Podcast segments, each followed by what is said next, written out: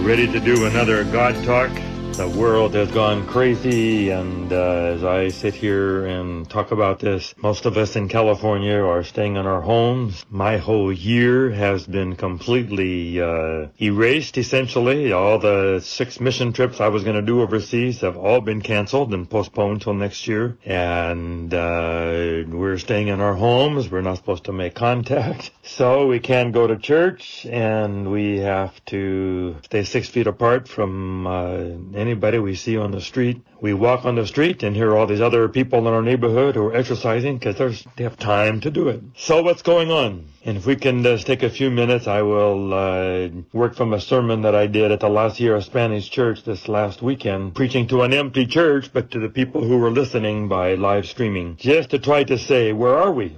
In in history what's going on. And i'm sure there's more to say than what i will say today but we surely want to ask the question where do we stand in uh, signs of the times and revelation and where are in the world today but before we get into revelation let's say the biggest question is where is where is god why doesn't god step in how can he stand it to watch thousands of people get sick people get die they're in icu if he doesn't want to step in for the whole world then why doesn't he step in at least for the christians what good does it do to be a follower of Christ if God doesn't step in for you and say, I'm going to put a little bubble around you? Or you could narrow down even farther and say, what about us? That we're Adventists. We follow God as fully as we know how. We worship on the right day. We pay tithe. We go to church. What good is it to be a fully devoted follower of God, Christ, and the Adventist message if it doesn't protect us from this stuff that's going on in the world?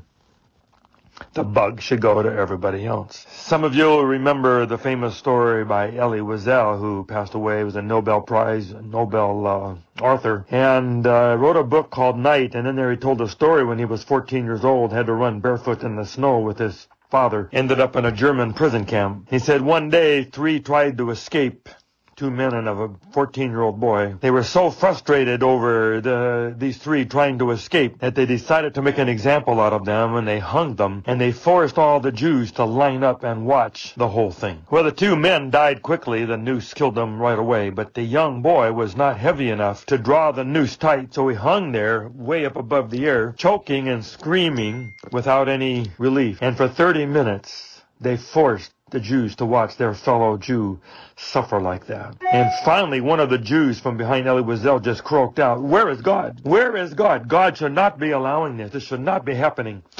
We are the chosen people. This cannot be right. But we have to admit it. God isn't stopping this virus. People are praying. It's going all over the world. Good people get it. It says under the fifth seal in Revelation 6 that the souls are under the altar crying out, How long, God? How long are you going to keep allowing this to happen? When are you going to step in and set us free from this? Make this right, God. You're our God. We, we were with you. These are good people. They died for Jesus and they're suffering and they're martyrs for Jesus. Still suffering. My father was a good man and he got killed by a crazy man in a truck. And he paid tithe, and he was a missionary and a pastor and a saint of God and helped everybody. Thousand, twelve hundred people came to his funeral. Someone called me and said, if anybody should have had a, a hedge, a shelter, a bubble around him, should be your dad. Didn't happen. Would have been hard for God to fix that. One second either way, the truck doesn't hit him. But God cannot just step into the world and protect us. That would force people to believe if there's irrefutable empirical evidence that, that believing in God and being faithful to Jesus means that you'll be safe from coronavirus and that you'll be rich and your stock market will go up and your house will last a long time and nothing bad will ever happen to you. Uh, there would be no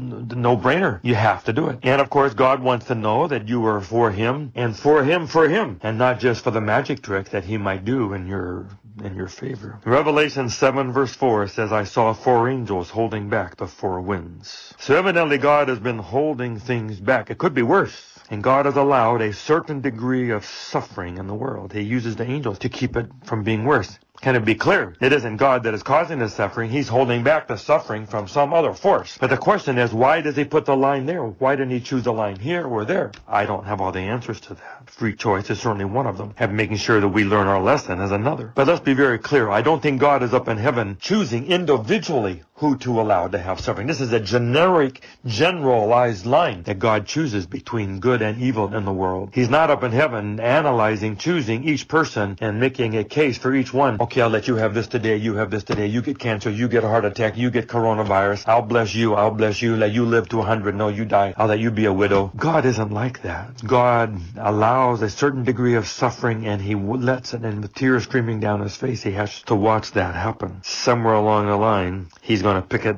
make it right. But he's not up in heaven picking the winners and the losers and the blessed and the cursed. And if you and I get this terrible bug, God didn't decide that. But it's also clear from this story that eventually the angels are going to let go. And maybe that's what we're beginning to see. I don't know that we're right down on the edge of Jesus coming the next week, but the Bible is pretty clear what God says. If you eat of the tree, you will surely die. And they didn't surely die, but the people think they've gotten away with it. And there will be a point where God will have to say, okay, let me show you what the world would be like if I wasn't here. Give me another chance tomorrow and we'll take it to the next level. Tell you a little parable that I've used to try to explain this story of good and evil and suffering in Revelation chapter 6 and 7 and 8. Anyway, this is God Talk. God bless you. We'll see you tomorrow.